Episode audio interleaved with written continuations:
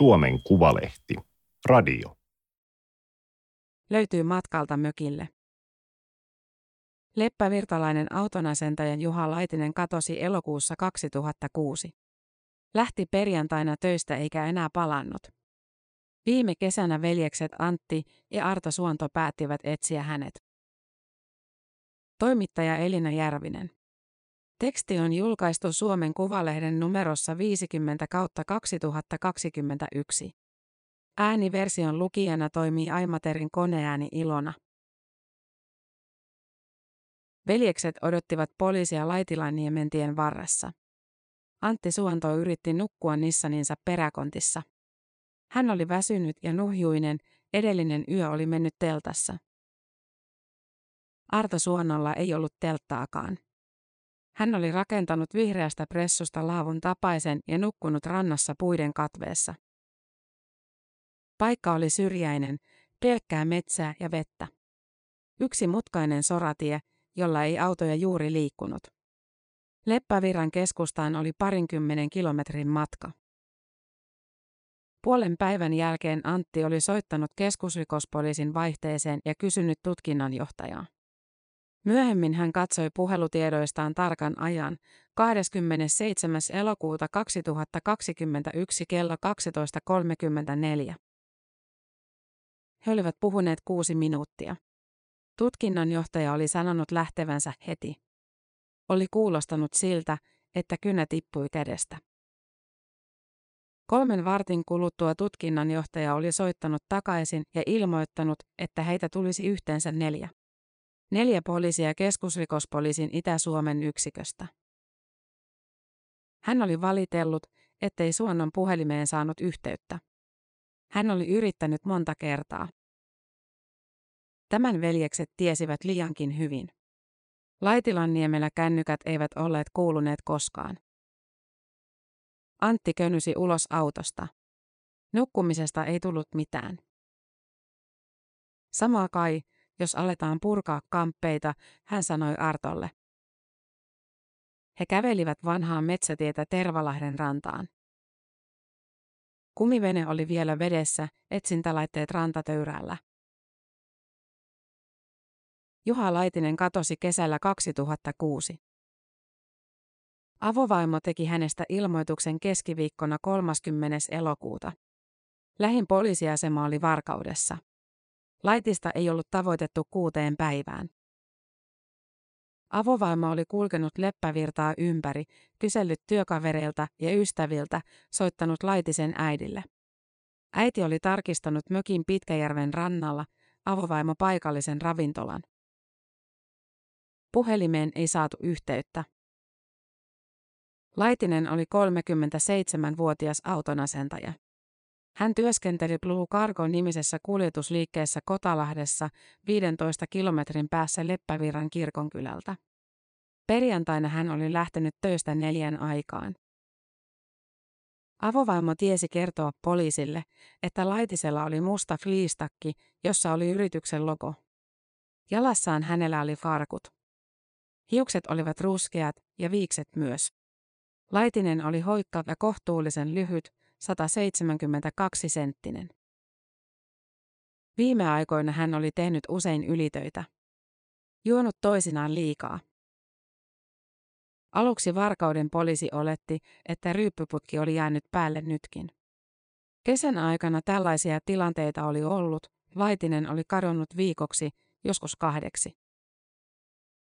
Mutta kun tilitiedoista selvisi, ettei Laitinen ollut käyttänyt pankkikorttiaan perjantain jälkeen, poliisi otti asian vakavammin. Perjantaina Laitinen oli nostanut rahaa kaksi kertaa. Ensin hän oli ajanut jostain syystä Suonenjoelle ja käynyt automaatilla siellä. Suonenjoelle oli 30 kilometriä. Hän oli palannut takaisin ja jättänyt autonsa vanhalle viljankuivaamolle Laitilanniementien varteen. Tilannut taksin ja ajanut Leppävirran keskustaan.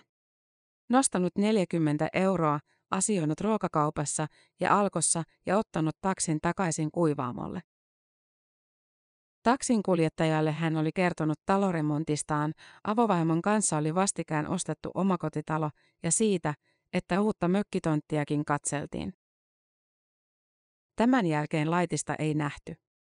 Ei perjantaina eikä lauantaina. Sunnuntailta on vielä yksi havainto.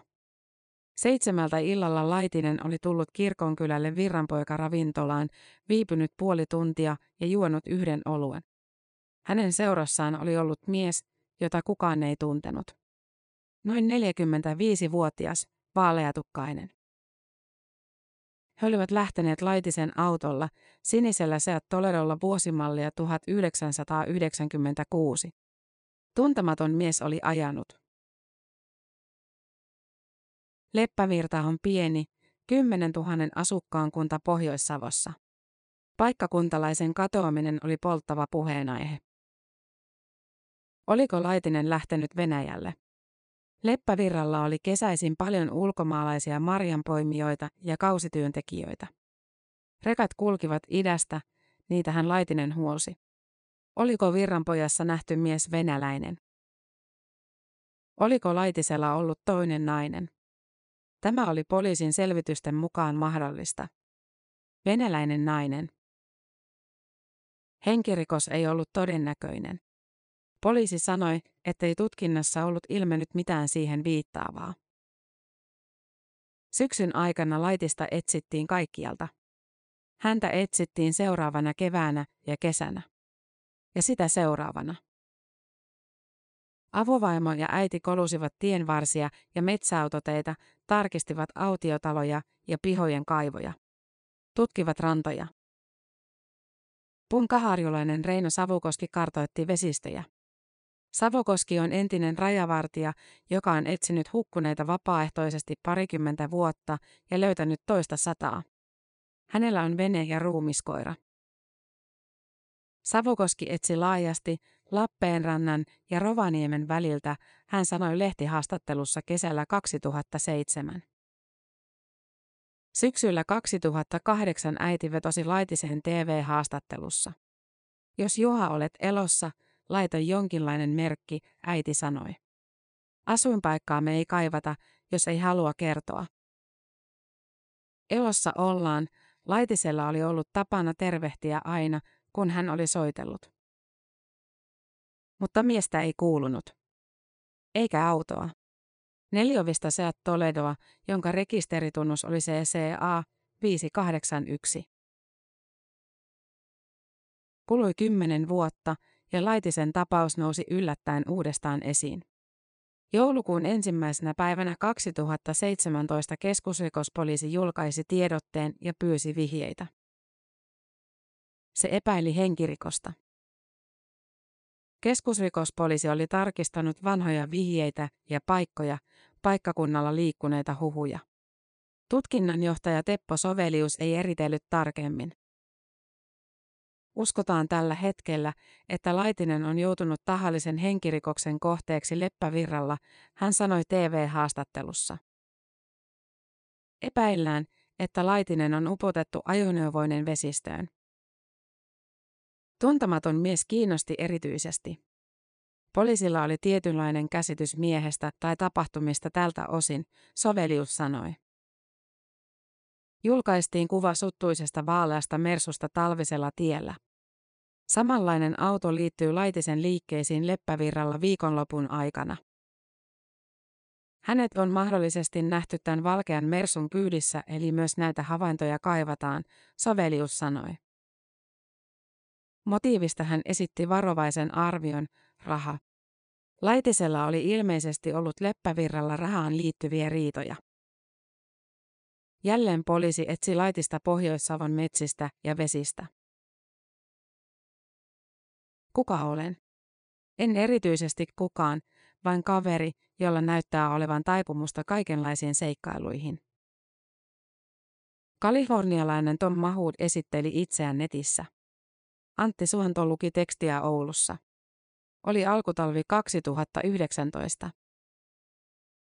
Aina kun väkijoukko kulkee johonkin suuntaan, minä menen toiseen suuntaan, Mahud kirjoitti. Hän oli ammatiltaan rakennus- ja liikenneinsinööri, mutta hänellä oli liuta harrastuksia. Tähtitiede, vaellus, autiomaat, paranormaalit ilmiöt, puutyöt, vuorikiipeily, lentäminen. Etsintä ja pelastus. Mahud oli ratkaissut kadonneen saksalaisperheen arvoituksen, ja siitä hän julkaisi netissä yksityiskohtaisen selostuksen kuin pienen kirjan. The Hunt for the Death Valley Sermons. Antti Suonto luki tekstin kerran ja toisen kerran. Lähetti veljelleen Artolle. Tarina meni Artoon kuin häkä. Death Valley on äärimmäisen kuuma ja kuiva aavikko Mojaven autiomaassa Nevadassa. Lokakuussa 1996 metsänvartija löysi erästä kanjonista hylätyn farmarin, jonka renkaat olivat uponneet hiekkaan. Auton oli vuokrannut kolmekymppinen saksalainen pariskunta, mutta heitä ei näkynyt missään.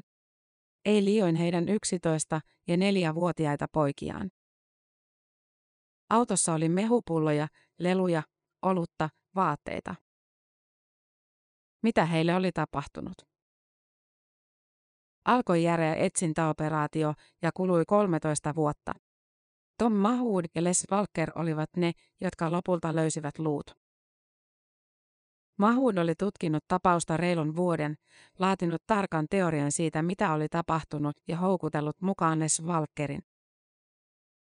Kun muut olivat etsineet pohjoisesta, lännestä ja idästä, Mahood etsi etelästä. Suonon veljekset palasivat tekstiin tämän tästä. Miten mahtavalla tavalla Mahood kirjoitti. Selosti täsmällisesti jokaisen vaiheen, kertoi GPS-koordinaatit reiteistään, julkaisi valokuvat. Veljekset miettivät, voisiko jotain tällaista kokeilla itse. Voisivatko he etsiä jotain Suomesta? Syksyllä 2020 Antti muutti Oulusta Vantaalle. Vaimo sai pääkaupunkiseudulta uuden työpaikan. Antti ei vaihtanut työnantajaa, vain toimipistettä.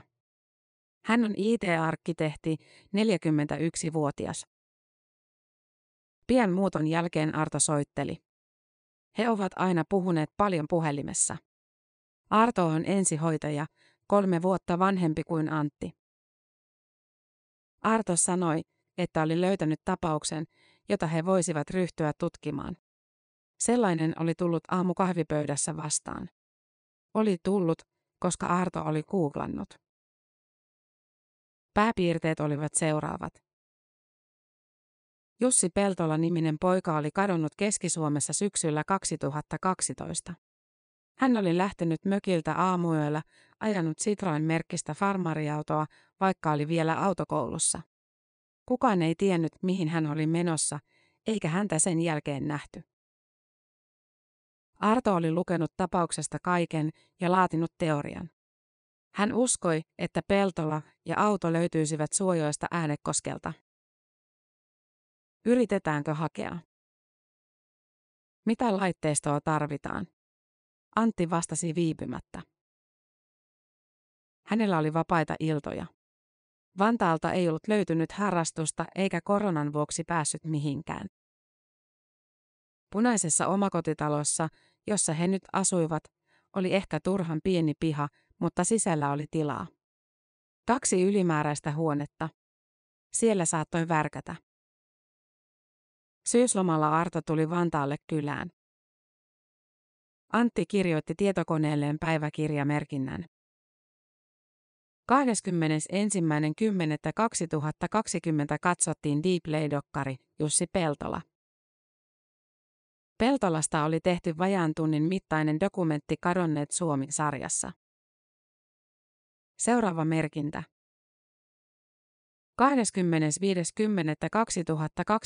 aloitin perehtymään, miten drone rakennetaan. 3.11.2020 kävin katsomassa alueen Mökkitie, Parantalan kanava sekä Suojoki. 15.11.2020 3D-mallinnuksen opettelu alkoi. Joulunpyhinä. Opettelin muovihitsauksen ja tein ponttoonit. Helmikuun paikkeilla 2021 Antti luki Juha Laitisesta ensimmäisen kerran. Oli joutilasta aikaa. Piti odotella paketteja maailmalta, valopäitä, kameroita, kaapeleita. Hän oli tilannut osia vaikka minkälaisista nettikaupoista. Kotona hän oli maininnut, että käyttäisi osan kesälomasta Jussi Peltolan etsintään. Arto käyttäisi myös. Veljekset olivat suunnitelleet Peltolan etsinnän perin pohjin. He eivät epäilleet, etteivätkö löytäisi. Antti alkoi katsella myös toista tapausta. Juha Laitisesta löytyi lukuisia lehtijuttuja. Rikosportaalin murhainfossa oli pitkiä keskusteluketjuja. Mutta jollain tavalla tapaus oli sekava. Antin mielestä vaikea hahmottaa.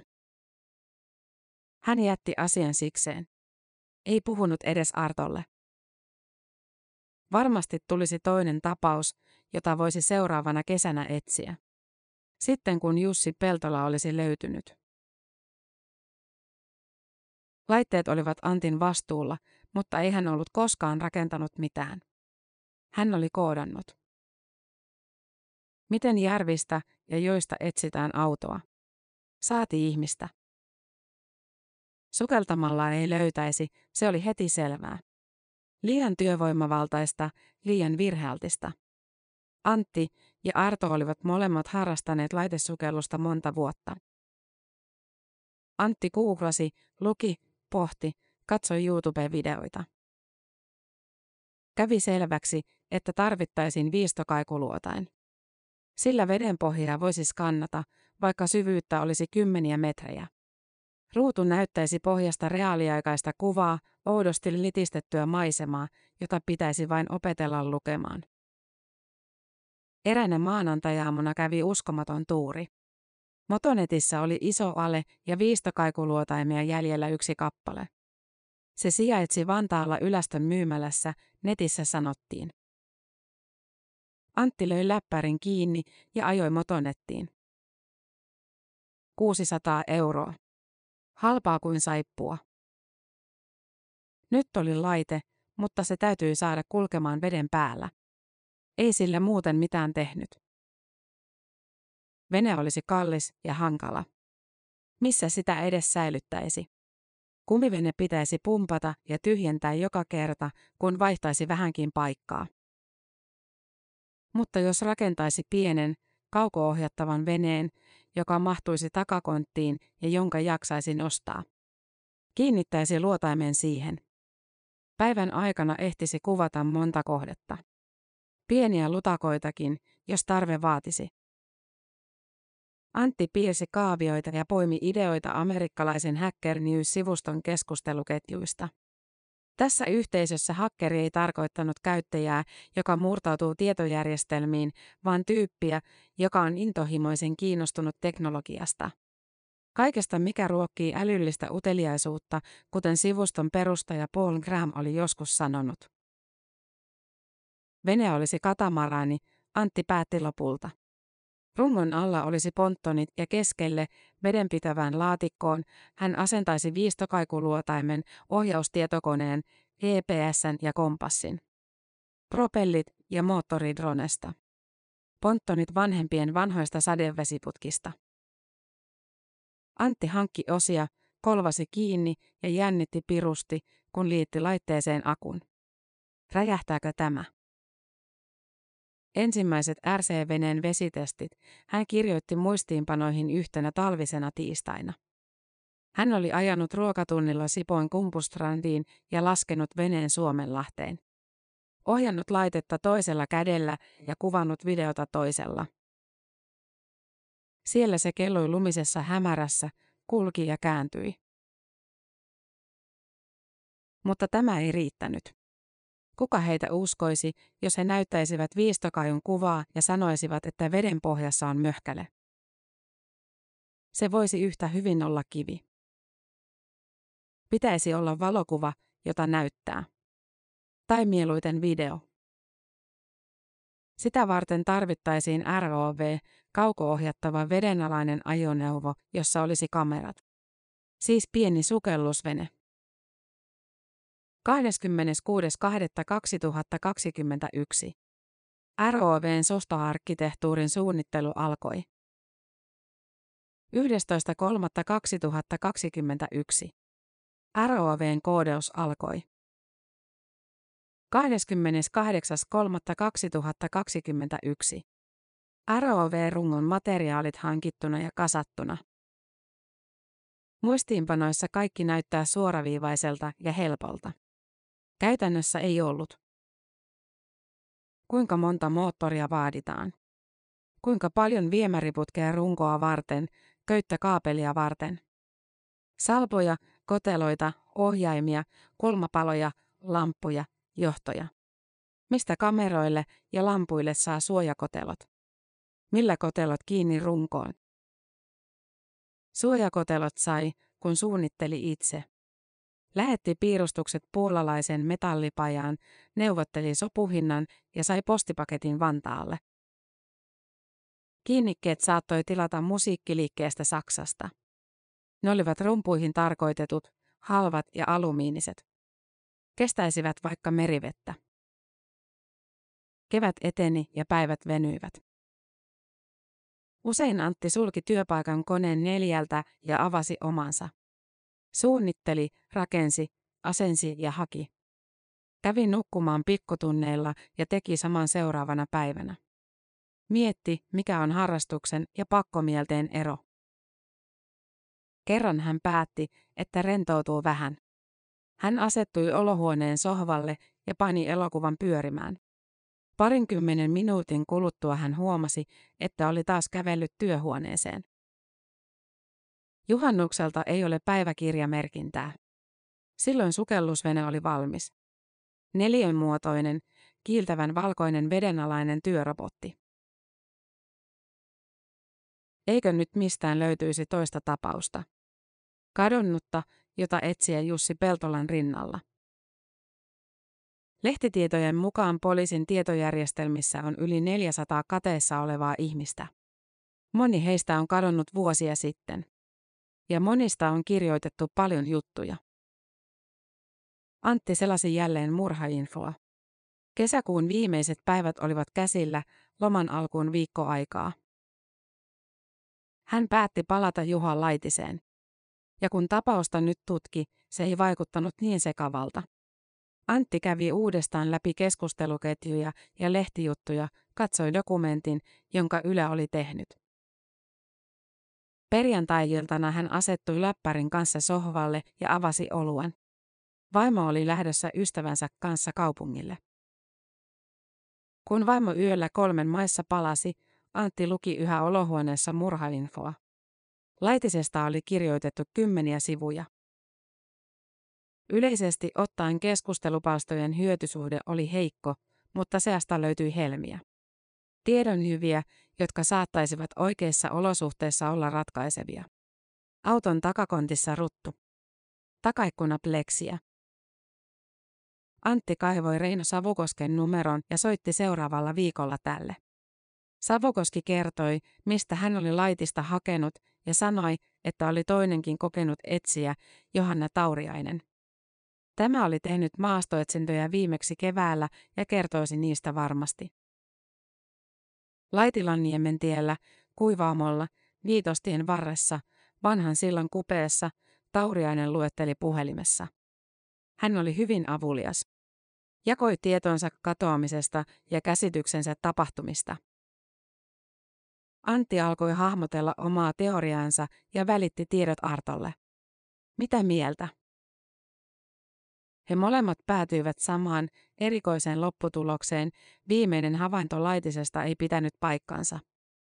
Laitinen ei ollut käynyt tuntemattoman miehen kanssa oluella ravintola Virranpojassa. Tieto oli poliisin vahvistama, mutta he eivät uskoneet siihen silti. Tällainen vapaus heillä oli.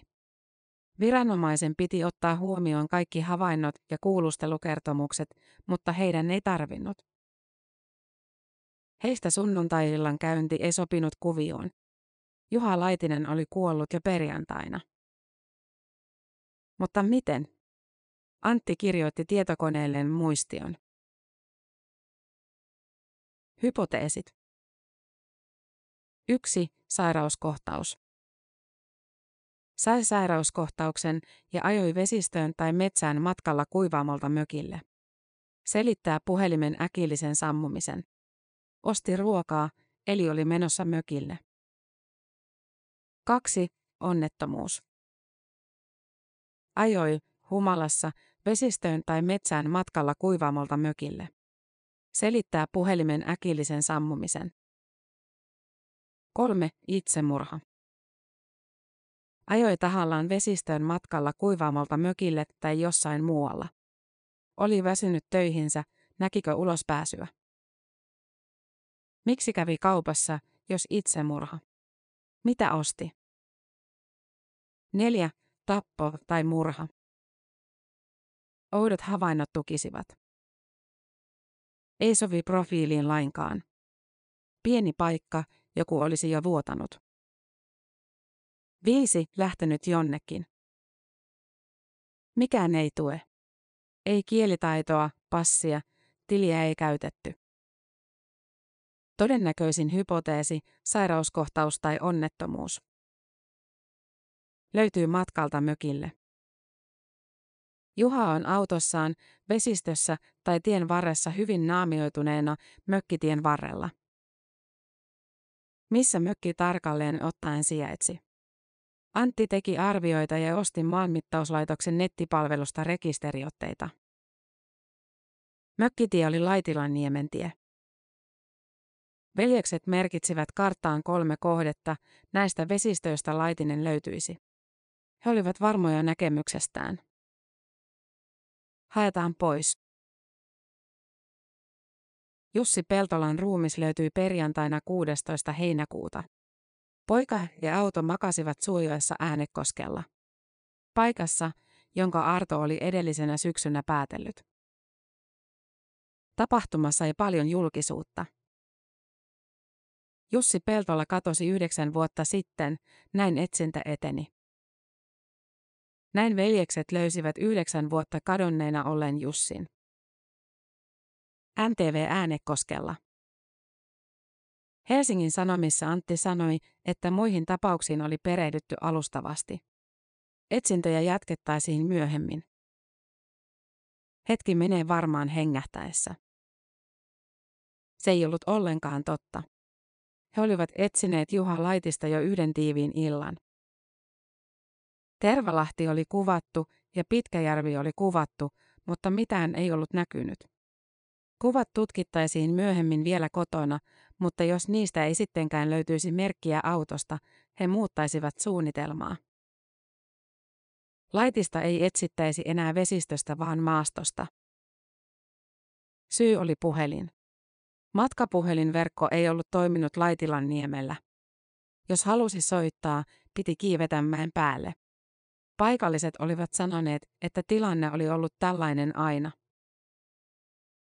Laitisen puhelin ei siis välttämättä ollut mykistynyt siksi, että hän oli päätynyt veteen, vaan yksinkertaisesti siksi, että hän oli tullut Laitilan niemelle. Kuuluvuusalueen ulkopuolelle. Auto oli suistunut tieltä ja syöksynyt maastoon, eikä sitä vain ollut huomattu. Edelleen pidimme varmana, että Juha löytyy Laitilan niemeltä läheltä tietä, Antti kirjoitti muistiinpanoihin. Maastoetsintöihin ajettiin heinäkuun viimeisellä viikolla Oulusta. Matkaa tuli 442 kilometriä. Antti merkitsi lukeman muistiin. He saapuivat Tervalahden rantaan iltapäivällä, jättivät auton ja lähtivät kävelemään Laitilaniemen tien vartta pohjoiseen. Paita kastui heti. Lämpöä oli 29 astetta eikä tuulta nimeksikään. Koko heinäkuu oli ollut ennätyksellisen lämmin. Maasto oli mäkistä ja vaikeakulkuista. Joka puolella niin hiljaista, että risun katkeaminen otti korviin. Mökkiläiset puhuvat varmaan vieläkin, kuinka tuona yönä karho kulki metsässä, Antti kirjoitti. He kolusivat tienvarsia puolen yöhön. Nukkuivat taivasalla viitostien tuntumassa, koska eivät Laitilan niemelle osanneet jäädä. Maisema oli liian synkkä ja hiljaisuus painostava. Viitostiellä ajoivat sentään autot. He jatkoivat seuraavana aamuna. Helle oli lannistava ja kilometrit painoivat jaloissa. Tuliko niitä kymmenen vai kaksikymmentä? Laitilanniemen tie haravoitiin kahta puolta Pitkäjärven risteyksestä Löytölammelle saakka. Mitään laitiseen viittaavaa ei löytynyt. ei juuri muutakaan. Yksi Yamahan perämoottorin polttoainesäiliö. Arto hukkasi aurinkolasit metsään, Antti lisäsi muistiinpanoihin. Silti he olivat vajaata viikkoa myöhemmin jälleen Leppävirralla. Kolmas reissu. Etsimme ja kuvasimme. Vehkalahti, Tervalahti, kävely, Vehkalahti. Tulos. Arto löysi aurinkolasinsa metsästä. Illan suussa he lopettivat hämmentyneinä. Ei tosiaankaan yhtään jälkeä laitisesta. Miten tässä nyt näin kävi? Olivatko he arvioineet tapahtumien kulun aivan väärin? Koitti kesäloman viimeinen aamu, sunnuntai 8. elokuuta.